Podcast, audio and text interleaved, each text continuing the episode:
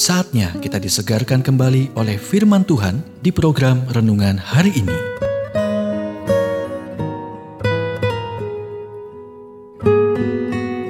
Renungan hari ini berjudul Meditasi Meresapi, bagian yang pertama. Nats firman Tuhan diambil dari Kolose tiga ayat enam belas. Hendaklah perkataan Kristus diam dengan segala kekayaannya di antara kamu.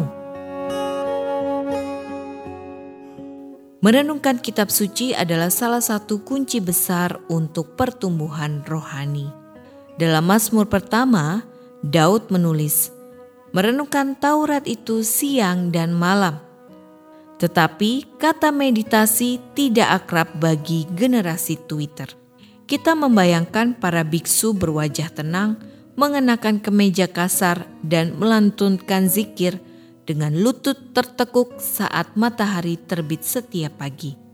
Akibatnya, kita ingin berlari ke arah yang berlawanan. Kita mengagumi orang-orang seperti itu, berpikir bahwa Tuhan pasti memanggil kita untuk hal seperti itu dan menyembuhkan bahwa Dia pasti tidak memanggil kita untuk melakukannya. Atau kita mengira meditasi adalah disiplin yang membutuhkan waktu berjam-jam tanpa gangguan, dan waktu adalah satu-satunya hal yang tidak kita miliki secara berlebihan. Dan hasilnya kita hidup sibuk tetapi mandul secara rohani. Beberapa dari kita berpikir tidak masalah dengan meditasi, tetapi kita percaya ada bidang pertumbuhan spiritual dan pengembangan karakter lain yang perlu kita kerjakan terlebih dahulu. Jadi, apa masalahnya?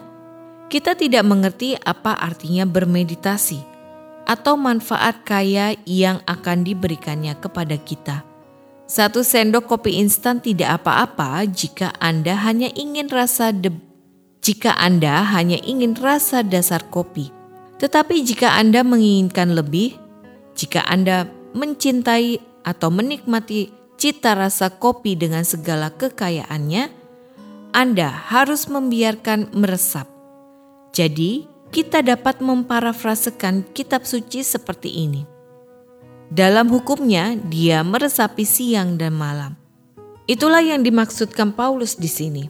Hendaklah perkataan Kristus diam dengan segala kekayaan di antara kamu. Hari ini nikmati aromanya, rasakan rasanya, dan rasakan kedaulatannya.